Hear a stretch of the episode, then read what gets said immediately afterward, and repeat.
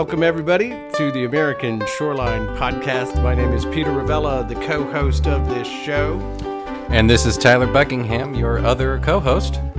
Well, we've got a great show today, Tyler. I think uh, I've been looking forward to talking with Michael Poff, the president of Coastal Engineering Consultants, for some time now. And uh, welcome to the show, Michael. Thank you, Peter. Thank you, Tyler. Well, it's it's really a pleasure to have you on, Michael, because you're going to be as uh, the host of one of the shows I think that's the foundation of the American Shoreline Podcast Network, and that is the Coastal Engineering and Science Show called Podcast for Building Better Beaches, which I think is a great name. Uh, P4B3, I think, is is kind of what that comes down to, doesn't it, Michael? It sure does. But uh, Michael, before we jump into a discussion about the show, uh, let me do a quick bit of business. We are pleased to have on ASPN as a sponsor Dune Doctors from Pensacola, Florida.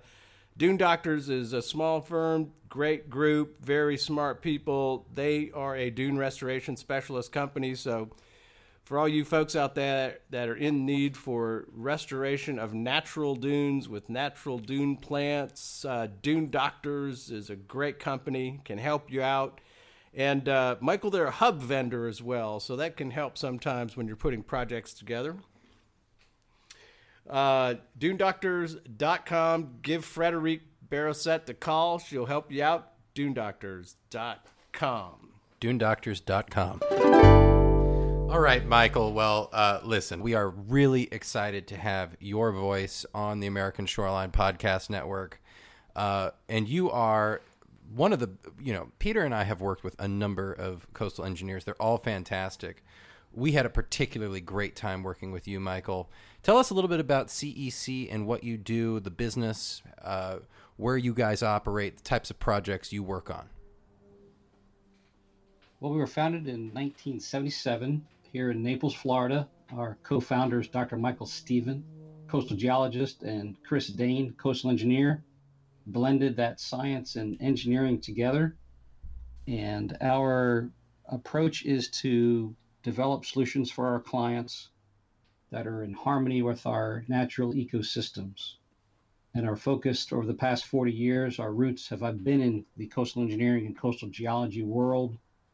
And our main geographic areas are the, are the Gulf of Mexico, the shorelines from Florida to Louisiana. And we've had the pleasure of, of working at different places around the world as well.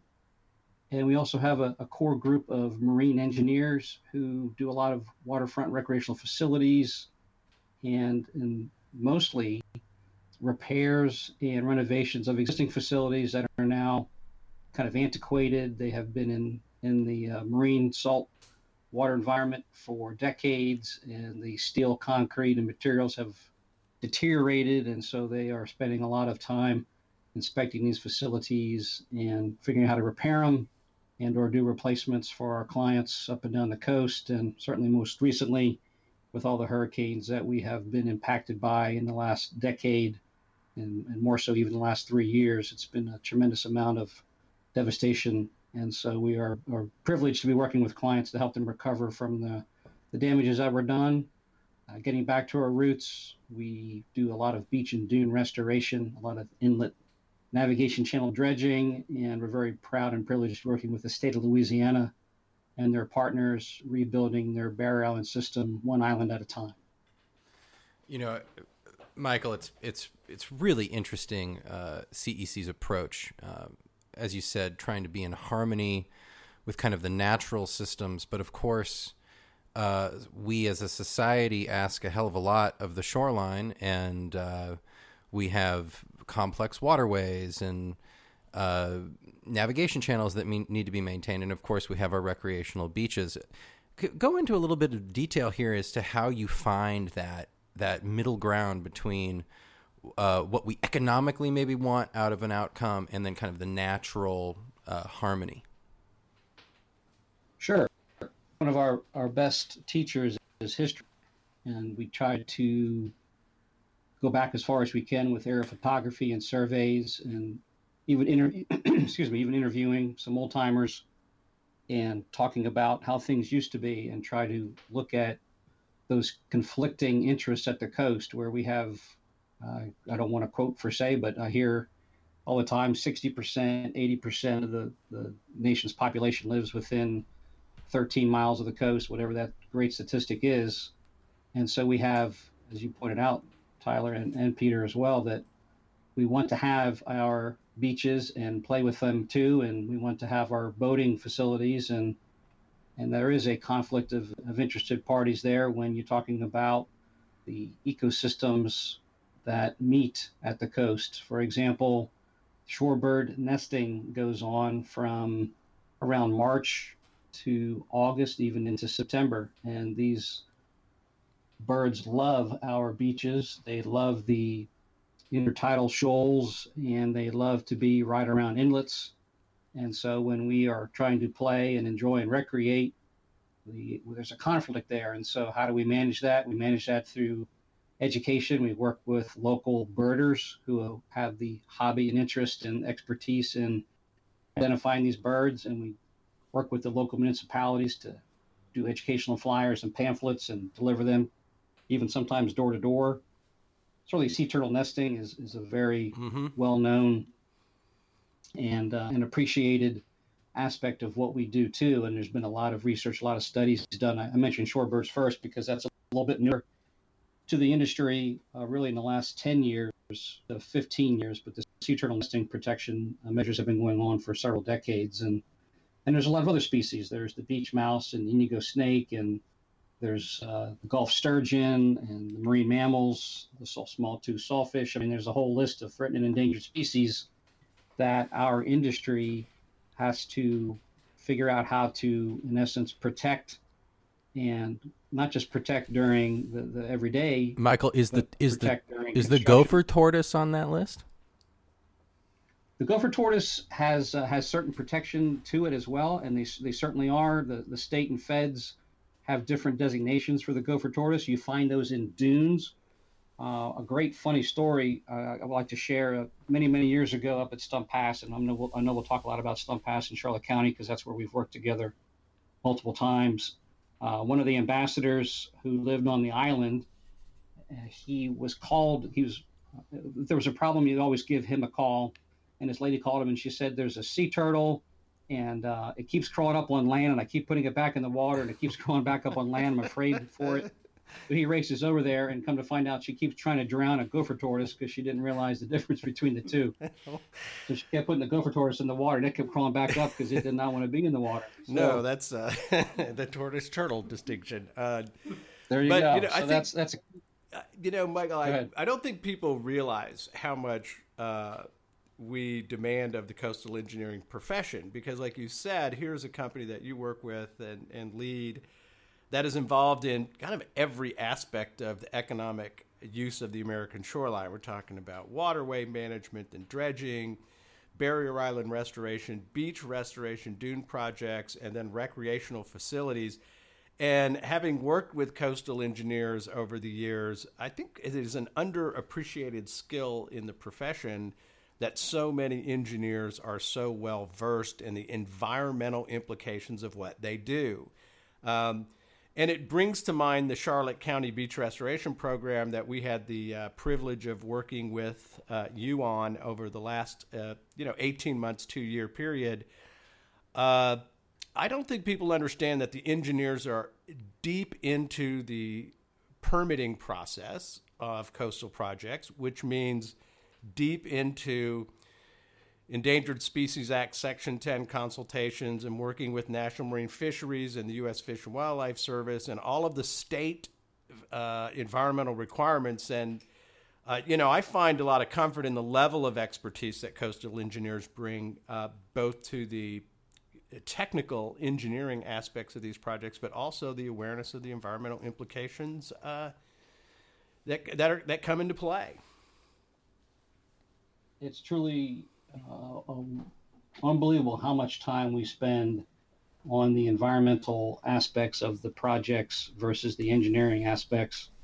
That's kind of why I switched the name on, on the on the title there for you because of, of building beaches better means you have to take into account all of those aspects. And, and there's a very straightforward design process you go through to design your beach. But when you get into the aspects of the environment, the environmental protection, the inlet management, and all of the other conflicting interests and things, there's, there's a it's a there's an art to it, and certainly the coastal engineering world has had to deal with that. Uh, we, of course, are blessed to work with scientists, and I said one of our co-founders, Michael Stephen, brought that to us early on in the business. We have several scientists on staff, and then we have a, a great set of partners we work with, and you guys certainly have been part of that, and I've worked with those partners too, the environmental specialists and scientists that we either employ or we join forces with because of the specialties. And there's there's the what we talked about more the, the land based and then marine mammal based species, but then you also have all the hard bottom issues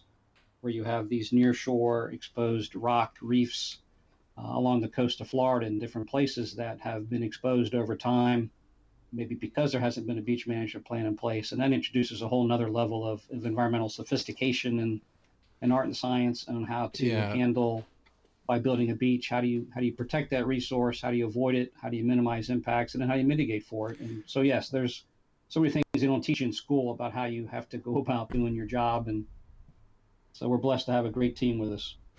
Yeah you know michael i i, I want to take a minute and talk a little bit about this hard bottom uh, and you know more than a minute.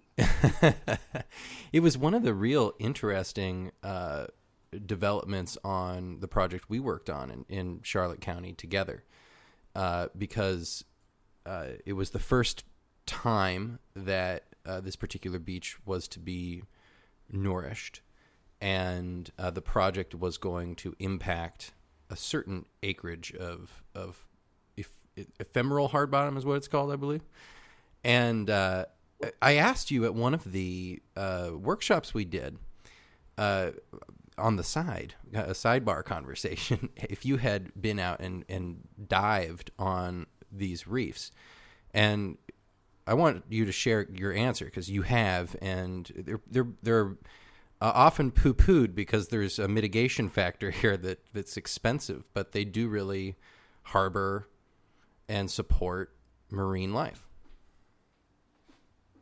Sure, this uh, area had never had a beach management plan before. It's one of the few stretches of shoreline in Florida that hasn't had a beach management plan. That's, I should say, developed shorelines in Florida that hasn't had a beach management plan.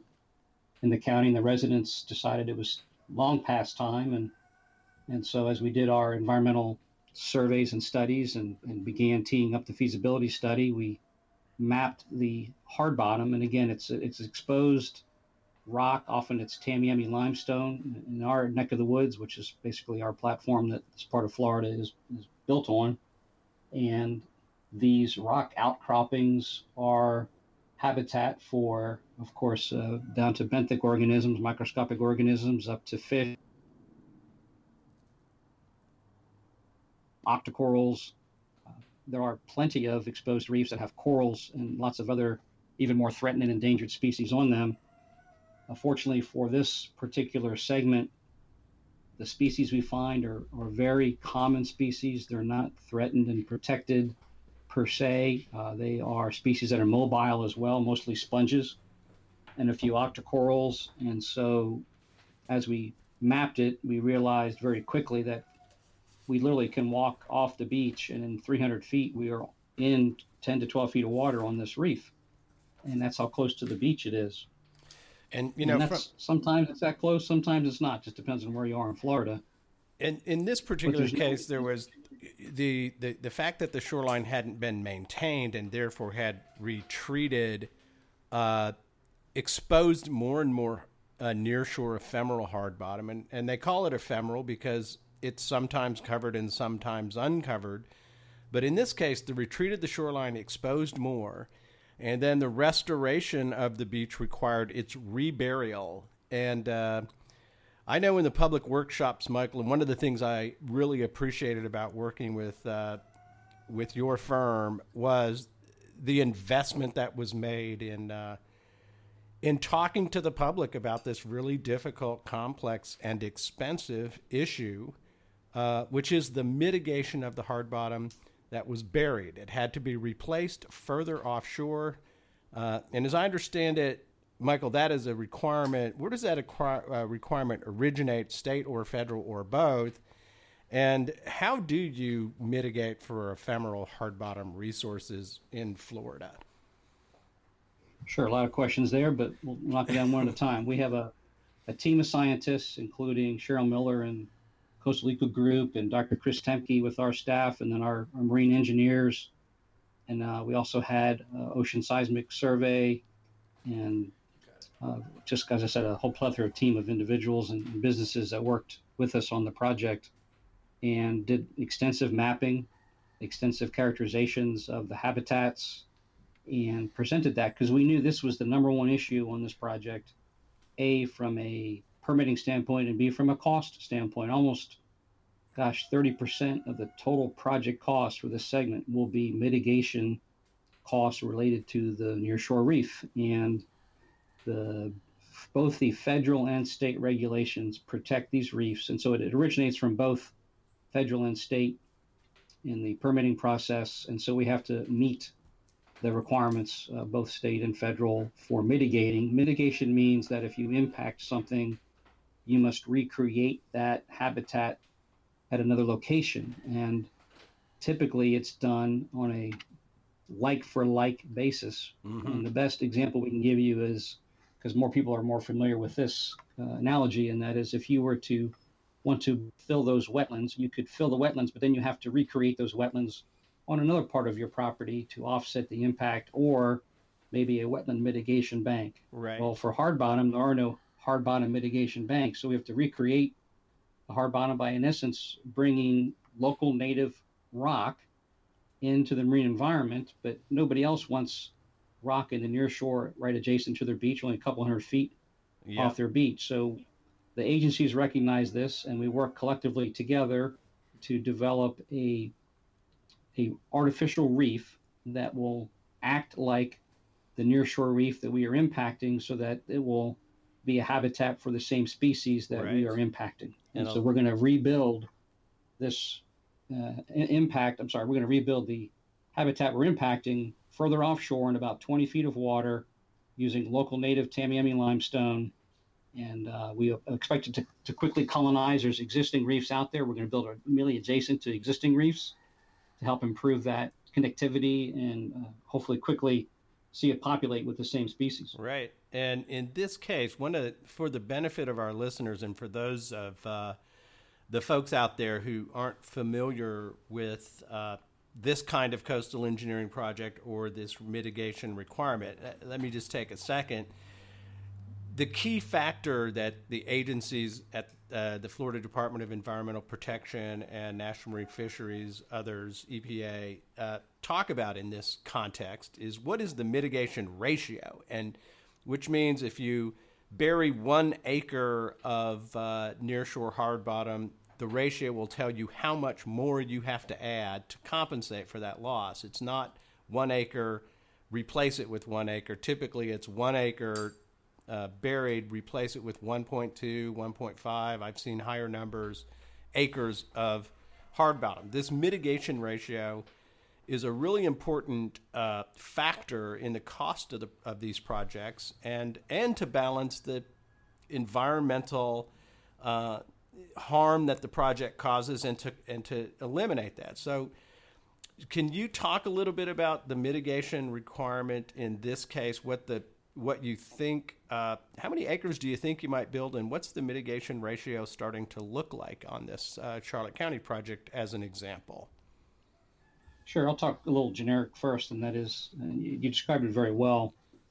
If you could walk down the beach south of where you're putting the beach fill or north of where you're putting the beach fill and recreate that exact same habitat and exact same water depth, then you could get away with the one for one, which was mm. if we impact one acre, we can rebuild one acre. But as I said, we don't want to build that reef in that close of proximity to another beach because someday that beach may need to be restored. So right. you go further offshore. So there's a very uh, scientifically based process uh, the Uniform Mitigation Assessment Method, UMAM, is the acronym for it, that's used by the state oftentimes the feds will allow it to be used for their projects as well. And we work very closely with the state and federal regulatory staff to achieve that that scoring. And so you you factor in the fact that you're going into deeper water, so it's slightly different habitat, which means you have to build some more. Uh, there's a time lag associated with mitigation. Right now, that reef is actively serving as a habitat. When you build an artificial reef, there's some time associated with for the species to come over and start occupying the reef. And all those things are done uh, again very skillfully. A little bit of art, a little bit of science, a little mm-hmm. bit of yeah. maybe arm wrestling between the regulatory staff and the environmental scientists. But ultimately, there's enough project history in the state of Florida for these reefs that it's I wouldn't say well understood, but there's certainly enough scoring and criteria and right. guidelines that we'll be able to follow the work very closely and, and arrive. And uh, we have recommended to Charlotte County, and uh, by the way, they're partnering with Sarasota County in the project, so there's two counties involved, and they've agreed, and it makes sense to do it this way, and that is to build the reef concurrent with the sand placement so that the time lag gets greatly reduced, which brings the ratios down. So we've we've proposed a ratio to the state. They're actively do a site visit with the federal government here in the near future to uh, put them on the reef. They haven't had a chance to do that yet, and so we hope to, in the next 30 days or so, do the site visit with uh, the federal staff from National Marine Fisheries and the Army Corps of Engineers, and uh, ultimately settle on a score. Um, it's probably too premature to give a specific number, just because a lot of people are still working on it, and so. But we hope to uh, to have that score um, reflect accurately the fact that a, we did our best to avoid the impact, which is first and foremost. You have to avoid.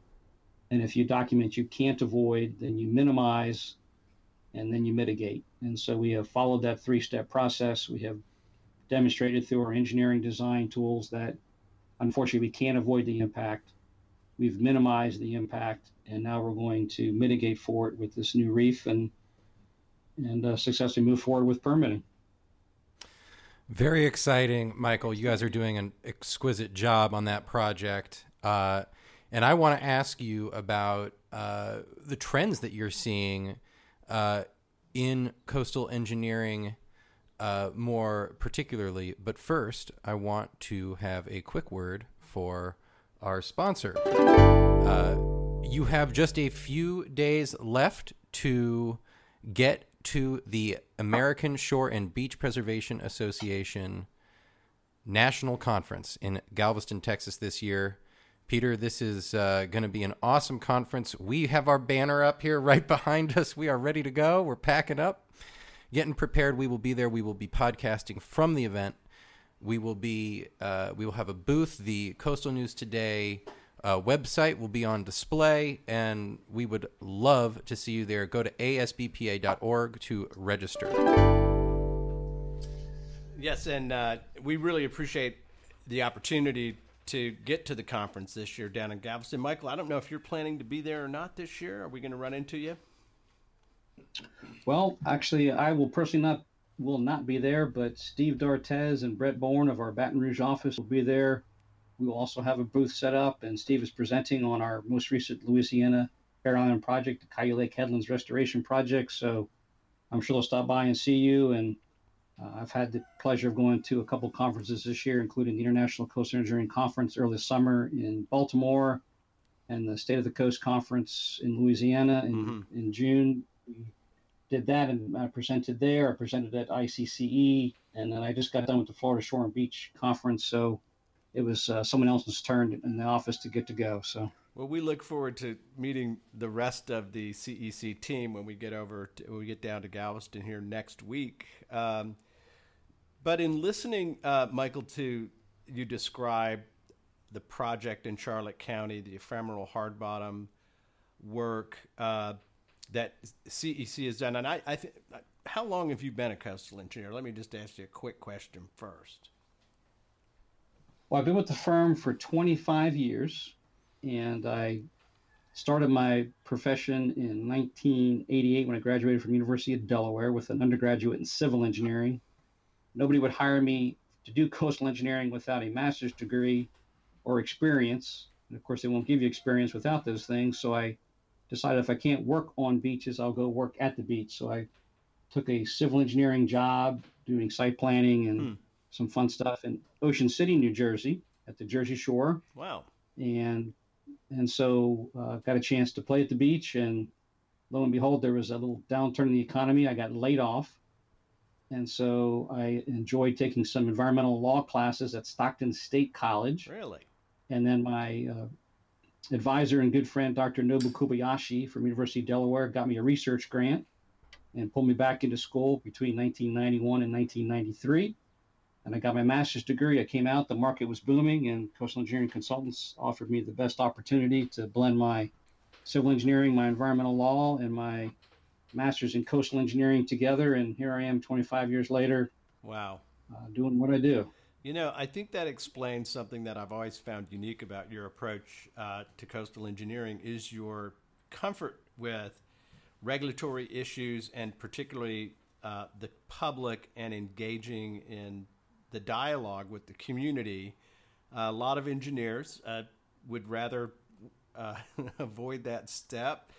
And it's really an important voice in uh, developing, as you say, balanced uh, and publicly supported approaches to the challenges along the American shoreline. I, you know, I don't think I knew that you had spent time um, in this other universe of environmental law and and and up in New Jersey. I think it explains while you're while you're good at it. Um, yeah, great. That's good to know. And it, it, I think it's why you'll be a great host for the uh, well, flattery building, everywhere. the building beaches better podcast. I think it's a great combination, Michael. There you go. Well, I'll give a shout out to my former bosses, uh, Chris Burkett, Bill Burkett, John Moore, and David Battistini. My first job taught me that you work hard and you play hard. And then I worked for Frank Riesenberger and Mitchell Kisner at the law firm in Vineland. I don't know if they're still in business or not doing environmental law, but they had they were cutting their teeth in environmental law before it was even a, a field, I should say, because they were they were two of the trend centers and doing some amazing stuff. And they did teach me uh, some very good specific skill sets. So I was very blessed to have two really fine sets of bosses. And of course, I've already given a shout out to Michael Stephen and Chris Dane, our co-founders here at, at Coastal Engineering Consultants. So I've, I've been blessed to have a good set of uh, mentors that have Michael taught me well. Uh, clearly, you have you have uh, been around some just great uh, mentors, and that's that is just so cool. The community of of coastal engineers is not uh, tremendously large, and uh, we we often get to develop relationships within that community that are incredibly enriching. So that's that's great. Uh, I wanted to ask you what drove you, though, uh, particularly to the coast. Uh, obviously, you're you must have been interested in the broader uh, environmental science kind of realm, but what was it about the shoreline that that sucked you in? Well, actually, my dad, I have him to thank for it. I applied to University of Delaware for political science. I was going to be an attorney and argue my way through the rest of my career, but when I uh, was applying, he said, "You know, Michael, you're so good in math and science. I really want you to do me one favor. I don't ask for a whole lot, but do me one favor and give engineering a try for one year. And If you don't like it, uh, I'll relinquish my uh, my request."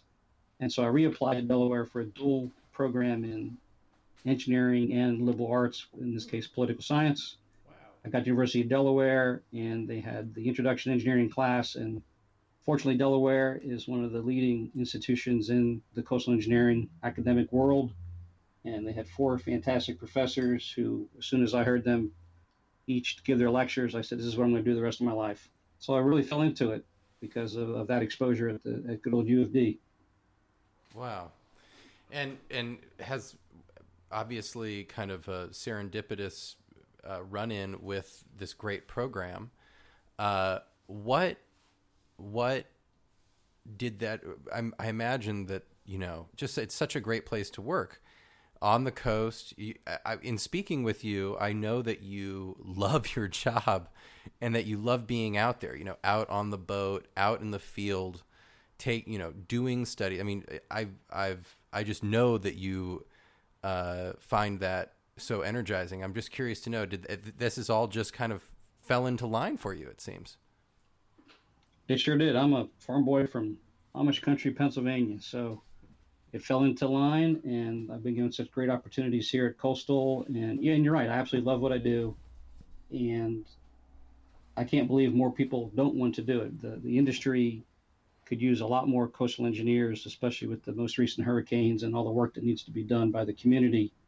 And uh, working with University of Delaware, we, we did a research grant for them, and um, Jack Puleo, who's now the current director, and I've been working on an initiative. I should say he really did the initiative. I just I'm going to bring it to Southwest Florida, but privileged to say that we're going to put a wave tank in our local high school. Wow. That will be part of the engineering curriculum and physics, cool. uh, science class curriculum and environmental science class curriculum to try to expose more high school students. He got a grant to put, I think, 16 or 18 wave tanks in the um, in the high school programs, and so these develop modules for the teachers to teach. He's going to come down and teach our teachers down here in, in Collier County how to do it. Um, and so What we're trying we're trying idea. everything we can. We do uh, we sponsor the student internships at FSBPA for the I say not internships, excuse me, the student poster and abstracts Yeah. and contest, and then we do hire a lot of student interns. So we're doing our best, and I know a lot of people are too, to expose our our young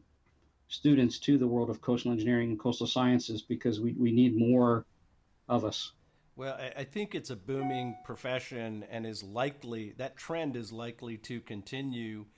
Uh, if the climate scientist guys have uh, are anywhere in the ballpark, uh, I guess we can expect a continued sea level rise and certainly challenges with the combination of that and subsidence over in Louisiana and uh, the loss of uh, our barrier island beaches, or at least the motion or movement of them. Um, there's a lot of work to do now, and with the track record of hurricanes over the last three years, it sounds like there's there's a lot to do uh, in the next few years, and and getting young people involved.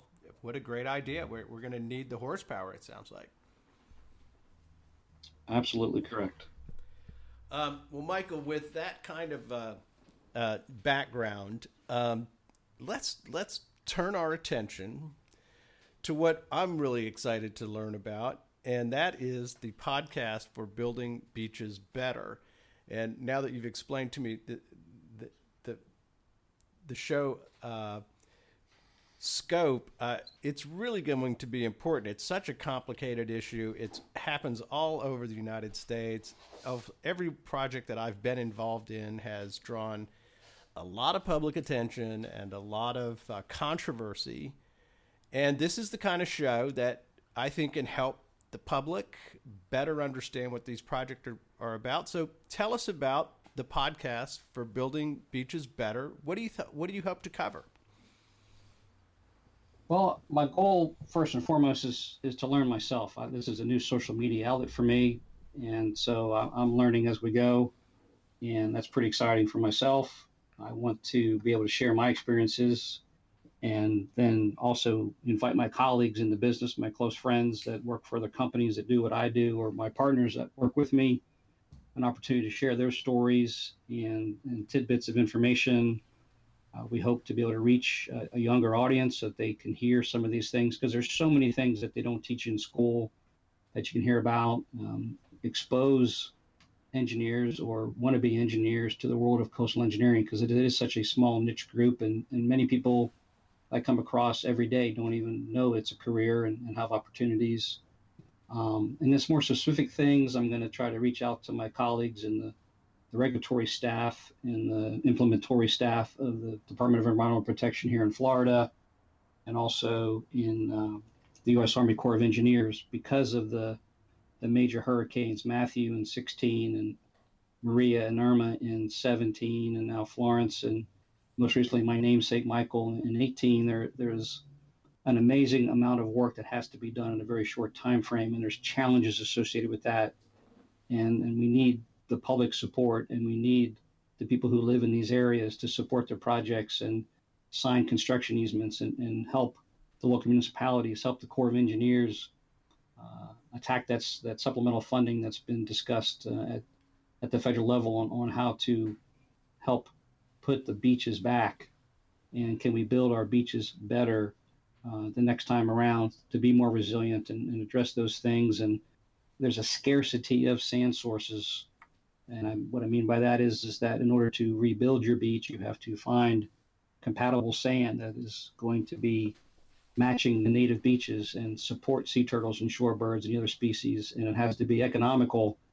And there are places in Florida and different parts of the country that don't have a plethora of sand sources available. And so we coastal engineers and coastal scientists, coastal geologists have to figure out how to use the resources we have in an economic fashion that can get permitted and provide the recreational and environmental uh, aspects of our projects. And there's a lot to cover. So it's going to be so good, and uh, I can't wait for your your first episode. Um, I I, I want to ask you about. Uh, obviously, there's this hurricane business.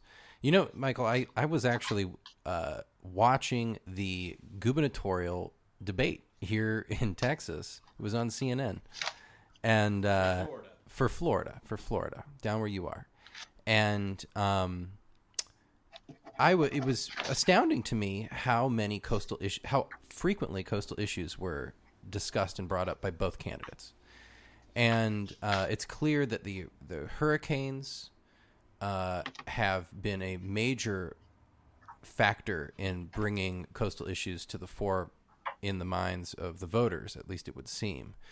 But it also seems as though uh, this blue green algae and red tide wave uh, that has expanded out from Southwest Florida has is just on the minds of, of the people down there. Can you tell us a little bit about that and and what your assessment is and how that's impacting your work? Well, certainly the issues are, are at the forefront because of the election cycle and because of how bad it has been when you take into account those those last three years of hurricanes, not to mention the last 13 years, but really the last three have been so major here in Florida and, and close to home. Then you build the, the case for the, the red tide, which is a natural phenomenon, but I guess the question in everyone's mind is, is how is it aggravated by the other things that we're doing and by climate change and, and the blue green algae and the effects of, of man's development in Florida and and how well, we dried up the Everglades for agriculture and development, and now we're trying to restore the Everglades. And so we have these huge challenges that we're facing here in Florida. But there's there's so many others, like Louisiana. I've been very privileged to be part of their restoration program, and, and they were one of the first areas to, to come into the national light with Hurricanes Katrina and Rita and the devastation that they did, and then a few years later, the BP oil spill and, and the impacts of that. And so, uh, anytime you have those those devastating impacts, or anthropogenic impacts, they come to the forefront of the yeah. of the election cycle and and the challenges that, that we all are going to have to face together. And so, from a personal standpoint, though, we, we were certainly impacted and continue to be impacted by the red tide. Uh, our guys doing the surveys, we unfortunately one guy got very sick from being exposed to it for too long, and and we've had uh, reports from other firms and other folks who have had the same thing. I know that the regulatory staff and, and different staff from the agencies weren't allowed to get in the water uh, because of how bad it got. So it, it's impacted Man. the ability to get work done and complete our tasks on time, and and it continues to be that way. Um, it has spread uh, up and down the coast further than it's probably ever been spread before in the last certainly 20, 20 years that I've been here and uh, listening to the reports. And uh, we hear a lot of reports on the East Coast now of Florida, which yeah, it's been a very rare occurrence over there. So indeed, uh, it's it's affecting all of us in Florida for sure. It's affecting the the economies. The I had lunch with a good friend of mine, and her husband and her son are both in the the fishing guide business, and um, I know they personally have been very impacted by it. And as you can imagine, the boat rental places and uh, everything that's waterfront yeah. recreation related has been certainly devastated this season because of that and the hurricanes. Well, I think it it it focuses our attention like a laser beam really on the intricacies and the interconnections of the coastal economy around the American shoreline. Florida is a case study in how the conditions of the shoreline reverberate through the economy in terms of, uh, in this case, tourism and hospitality industry, which impacts local government revenues, which influences the capacity of the state and the local governments to respond to shoreline change and conditions like that, it is a it's a big deal. And I think getting better at shoreline management, and I think what you're suggesting in the in the scope of this show is how to build beaches better and manage our shorelines in a better way is a critical topic uh, in Florida, of course,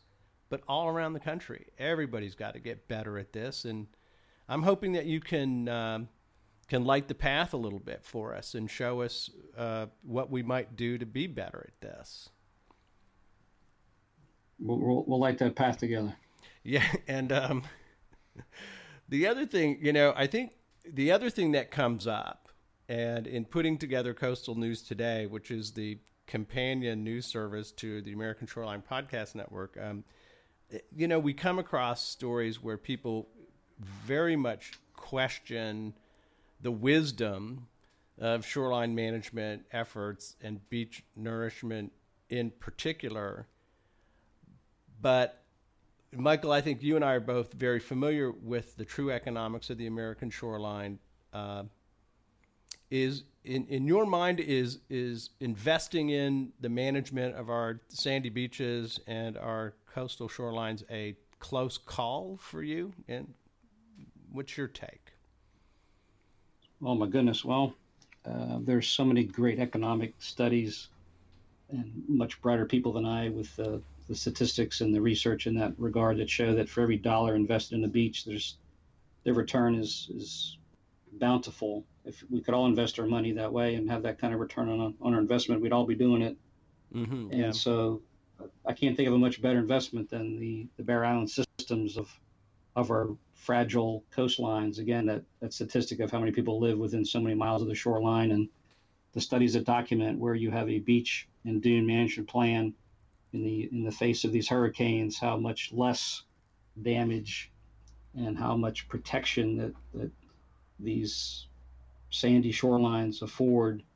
Uh, we all need to be working together hand in hand. And my and you've heard me say this uh, to my friends in Charlotte County and, and beyond. And if you spread the pain out far enough, the, the costs are, aren't that unmanageable. And so all the beneficiaries of a project should contribute to their fair share, and and everybody should be doing it. And you have the yeah the tourist bed tax in Florida. You have different uh, funding mechanisms and, and ways to go about providing the necessary funding. And but the federal government and state governments uh, need to to uh, be held accountable and make sure that they're continuing to do their yeah. fair share as well. And and I think that the programs that are in place uh, with the state and now with the supplemental funding that's been done uh, the governments have stepped up certainly in the last three years to to achieve that, and hopefully they continue to do that.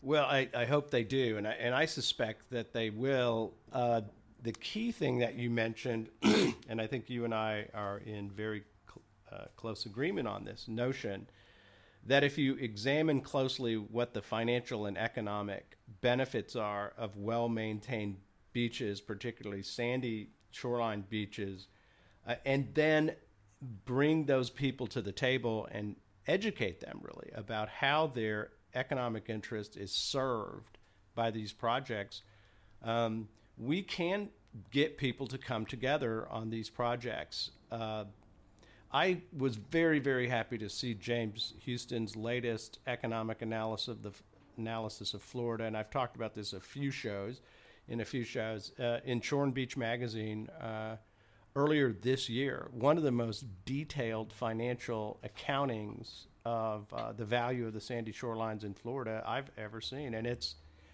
it's a stunning study, and uh, it would be a real shame if we let this asset uh, deteriorate in front of our eyes when we have the capacity to uh, to build beaches better, right? I mean, this is what we're trying to do, and I think it's uh, uh, really important that it happen. Well put, well said, and, and he'd be a good guest if not for my show, for one of your other shows as well. Dr. Houston, certainly one of the premier scientists in the coastal world, and and as of late, his focus has been on, of course, inlet management and the, the cause of erosion, and then the economic indicators that you mentioned. And you know, Dr. Bill Stronge is another one who right.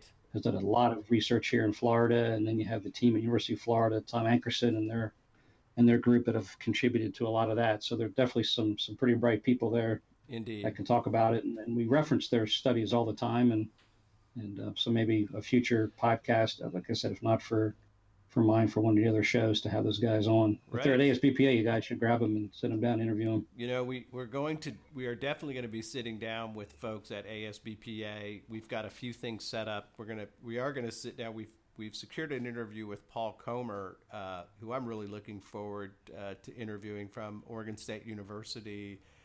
You know, longtime coastal geologist and scientist. He's, he's a real pro, and I think he's going to be a great interview. I, I'm not sure if you're familiar with Paul or not. Sure, definitely am, and uh, he's actually out there with some really good professors who all came from University of Delaware, and they're some of my classmates. So Is that right? good know- company as well. Yes. On the issue of whether the investment in shoreline restoration and beach nourishment is appropriate, I think you, you had said, you, you know, that it, it's been shown and it's been proven that the level of impact is reduced landward of these storms that ultimately saves the taxpayers uh, of the United States a lot of money. Uh, I think that it's a good point, and I think New, the New Jersey shoreline is a great example of that. I think we've seen it documented uh, in North Carolina over the last couple of years, and I think we've seen that evidence also in Florida uh, in the last well in in the last couple of years as well. What's your what's your take on the performance of of beaches in storms and what can you what can you tell our listeners about that topic? Sure. Well, I'll, I'll use our Charlotte County example since that's our, our favorite one for the for because of our personal working. That is, in 2003, Charlotte County did its very first beach restoration project, and in 2004, Hurricane Charley devastated Charlotte County, but the properties that were protected by our new beach did not suffer any structural damage whatsoever. There may have been some uh, some at grade level damage, but nothing structural. Uh, and then we followed that with 2005, and you had uh, Wilma. You had um, there was another one uh, in 05. I forget the other name. Uh, it's awful that I forget them, but there's been so many. Anyway, uh, we had a another set of storms in 2008, and another set of storms in 2012, and the county's been very proactive at getting their beach restored. They've been blessed to have gotten post recovery funding from FEMA and from the state of Florida cost sharing. And so they've been able to continue to manage their program very economical for their people because of the influx of state and federal dollars. And so right there is a perfect classic example of of how that investment paid off because of the uh, limited amount of damage that was done.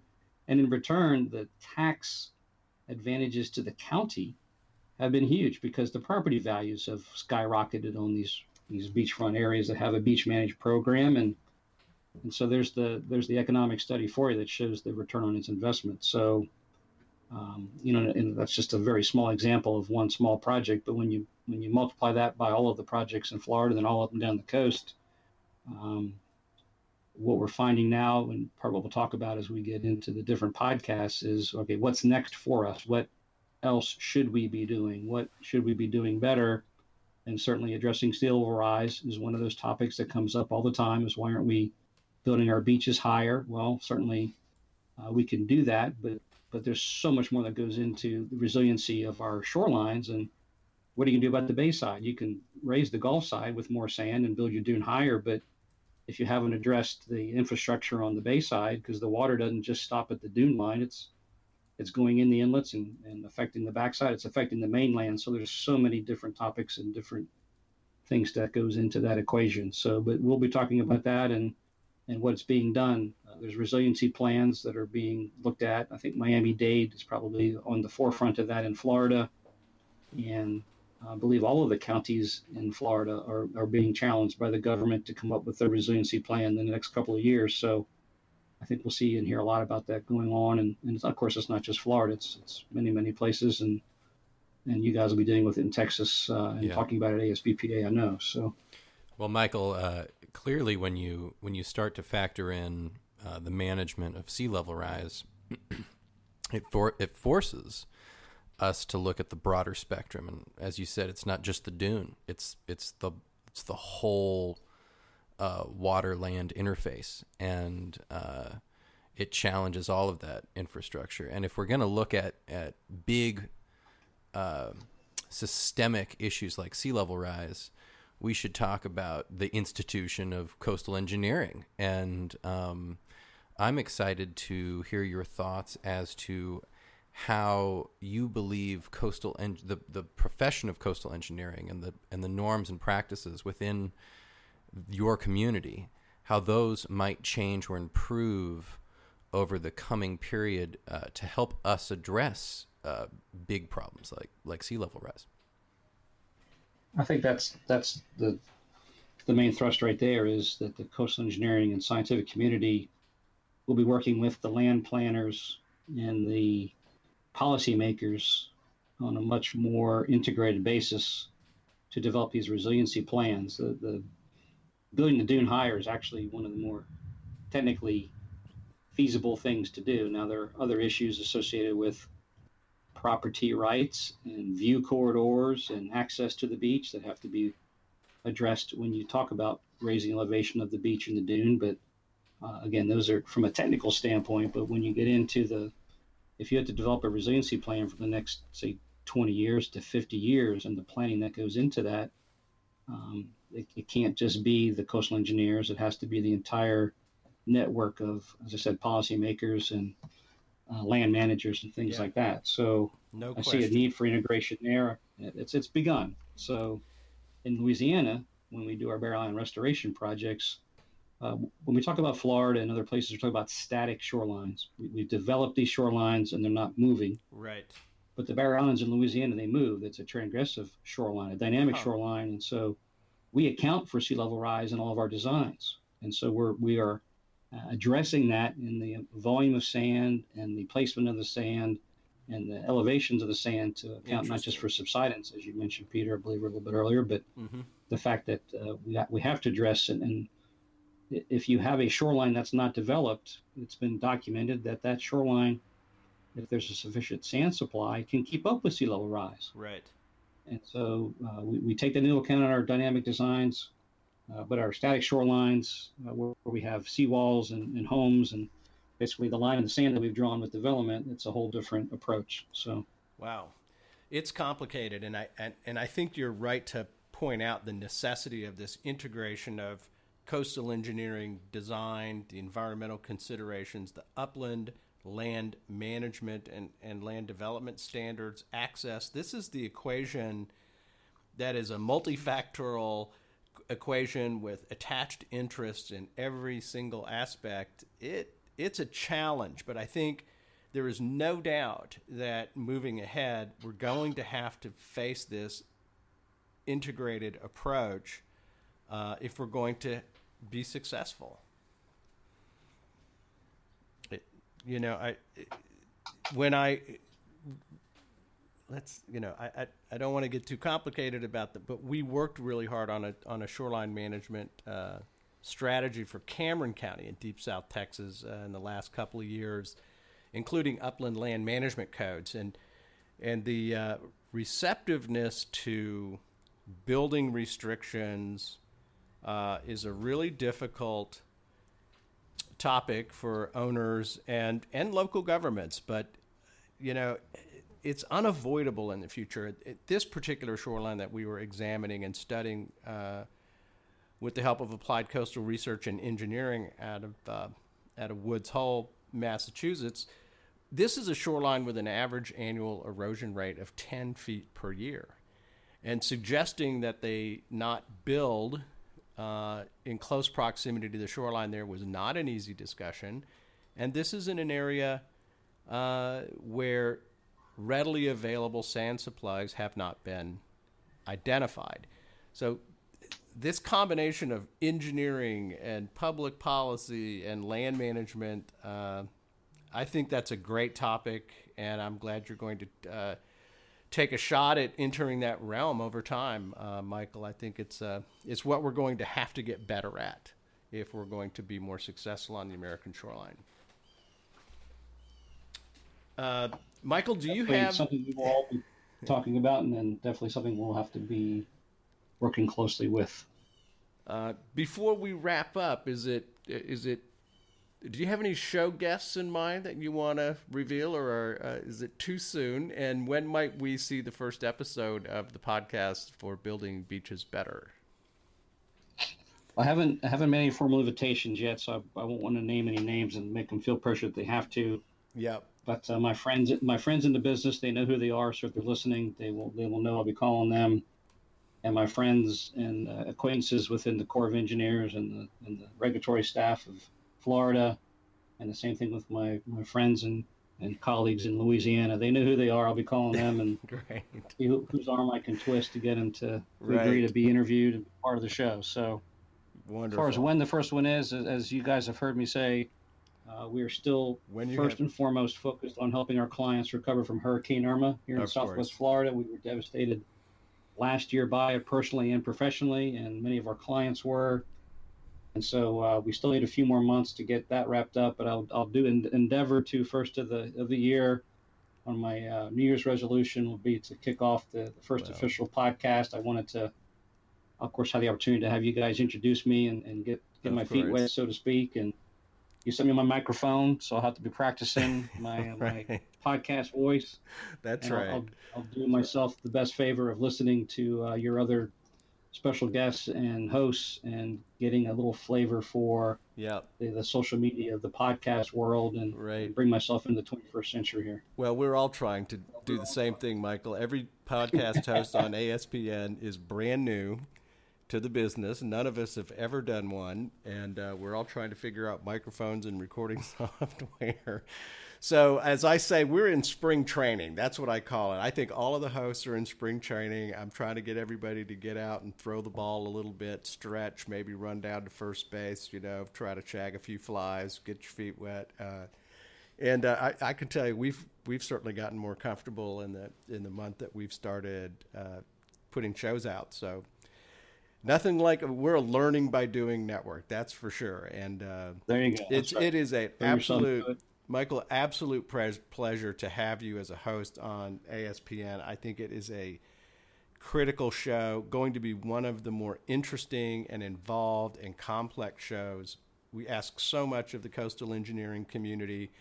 I don't think people fully appreciate that, and I'm hoping that this show will bring to light the many, many factors that y'all are asked to juggle when you're trying to come up with strategies to tackle uh, uh, problems on the American shoreline. So I want to wrap up. I want to thank ASBPA, our sponsor. I also want to thank Dune Doctors, our other sponsor. And as always, we want to thank Max, the sound guy, who makes us sound better than we are. And Tyler, pleasure being back on the show with you and looking forward to next week at the conference. It's great to be here. Great to speak with you, Michael. Uh, and looking forward to ASBPA next week. Well, thank you both. It's been a pleasure as well. And good luck next week. I'll be tuning in to the After the Fact podcast and, and hearing all the good things you guys share with the rest of the community. And we'll have the show out. This particular interview, Mike, will be out before the conference, so it'll be available to the conference Okay. goers. So we'll keep you in the I'm loop. sure my, my I'm sure Hollywood will be calling uh, any day now to right. You, and if, out there. and then we'll we'll just promise you'll where, whenever you go off and become more famous in, in all of this uh, that you that you remember us at the, the folks at the beginning. I'll do that when, when, when they have Rob Gronkowski and myself in the next Right. action thriller. I'm sure to remember these. it all started. Uh, thank you so much, Michael. Have a great day. Thank you for taking time out of your busy schedule to uh, sit down with us, and uh, we look forward to hearing the podcast for Building Beaches Better, hosted by the great Michael Poff from Coastal Engineering Consultants. Thank you, everybody.